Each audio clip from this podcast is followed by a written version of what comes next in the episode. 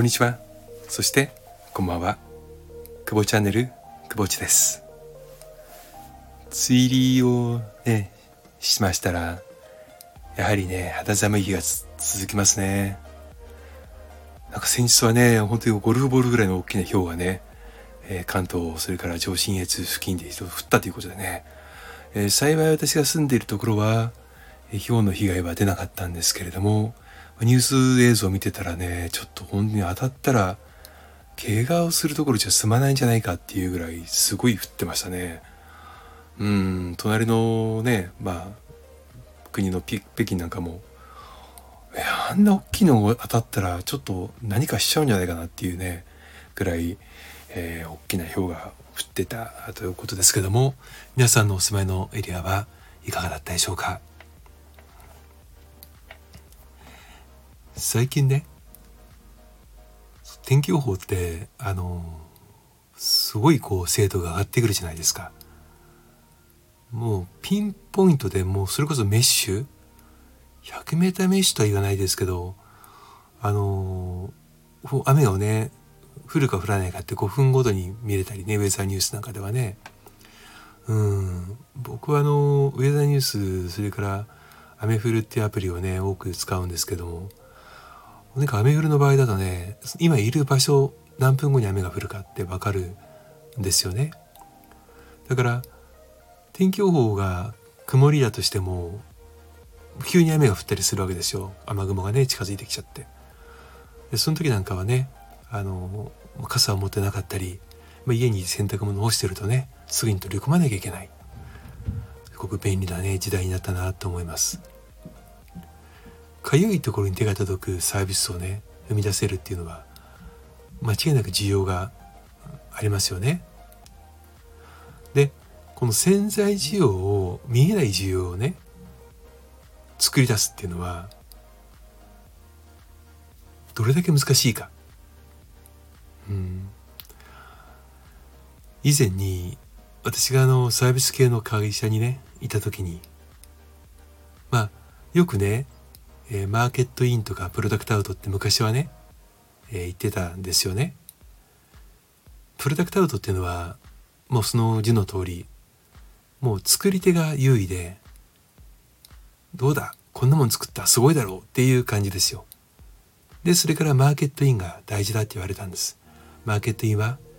お客様の声を聞いて、市場の声を聞いて、何が欲しいかをねえー、ちょっと情報として集めてから作りましょうっていうことですよね。マーケティング、いわゆる顧客の意見が反映されているかどうか。ところが厄介なことに、私も含めて消費者の立場になるとね、まだ目に見えてないもの、知らないものって検索はしませんし、イメージが湧かないんですよ。でこれねますますね近年顕著になってると思うんです。日々生活をしていく中で、こうだったらいいのにな、ね、こういうのが、ここがこうだったら、ここがこう改良されてたらもっと使いやすいのにっていうことは思い浮かぶかもしれない。でもその思い浮かんだ時に、じゃあそれを行動と行動を伴ってね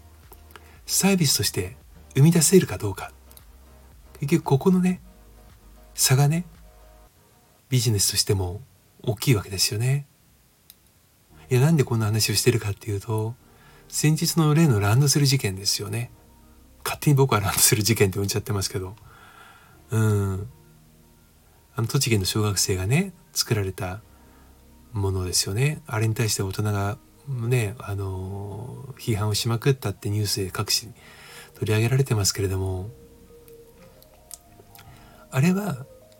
ユーザーがね使い手がこうだったらいいのになっていう発想をもとに作ったものですよね。まあ改良したものですよね。で今は使わない、大人って今ランドセルしょうがないじゃないですか。まあランドセルしょってる大人ってあんまり見たことないんだけど、ランドセルをしょうがない人がああだこうだ言うのはね、これはもう評論家以外何者でもないですよね。もし置き換えてみましょうか。例えば化粧品を化粧しない人が作ったり、ね、ああだこうだ商品の改良の意見を言うことってナンセンスですよね。うん、結局それを誰に使ってほしいかなんですよ。誰をお客様として見ているのか、そこにがマーケットインは必要なんです。ただマーケットインを見すぎてしまうと、先ほどお伝えした通り今ないものっていうのはなかなか出てこない。だから革新的な商品っていうのは特に日本ではね出てきづらくなってしまっている。もっともっと発想自由にね、いろんなことを本来であれば考えて想像して、ね、それから生み出す方の想像ができるはずなんですよ。でもどこかでね、とは言っても誰かが考えているかもしれないとかね、こんなことを考えてもなんかめんどくさそうだなとかね、うん、いろいろとその行動する前に自分で蓋をしていっちゃう、ブレーキを作っていってしまうことってありませんか？思い立ったらすぐに動くね、これはねすごく大事なんだけど難しい。なぜならば人間日本人の特性は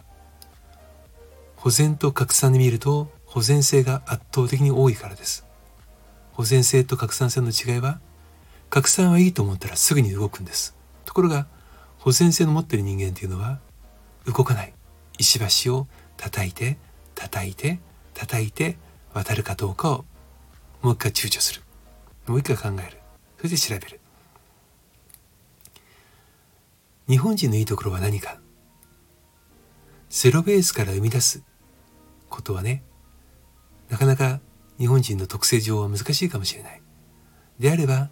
改良する、こうであったらいいのにじゃあやってみよう、自分だったらこうしたいなじゃあやってみよう、ああいったサービスがいいな、ああいった商品って売れてるな、じゃあもっとこうだったらいいんじゃないかなっていうこと、それをね目をつむ必要はないと思うんです。今少しずつね、小学校においてもスーパーブランド、海外のスーパーブランドがワークショップをね、えー、開講しましたっていうニュース報道もありました。子どもの頃から発想に蓋をしない、発想にブレーキをかけない教育、これをねもっともっと推し進めるべきだと思います。何よりもね、子どもが将来こういうことになりたい、こうなりたい、それを間違えてもそうやっていない先生とかね、あとは親がそんなこと言っても無理だよ、もっと真面目に勉強してとかっていうのはね言ってはいけないことだと思います。やったことがない人がやろうとしている人間に対してブレーキをかける、これは一番やってはいけないこと。だってその人にはその景色は見えてないから、見えてない景色を語るのっておかしいじゃないですか。だったら応援してあげる、それに対して自分の知り得る限りでこういったことを学んだ方がいいんじゃないとか、こういう道もあるかもしれないよねとか、こういった情報が必要かもしれないよねといったことを伝える、それが大事だと思います。それではまた。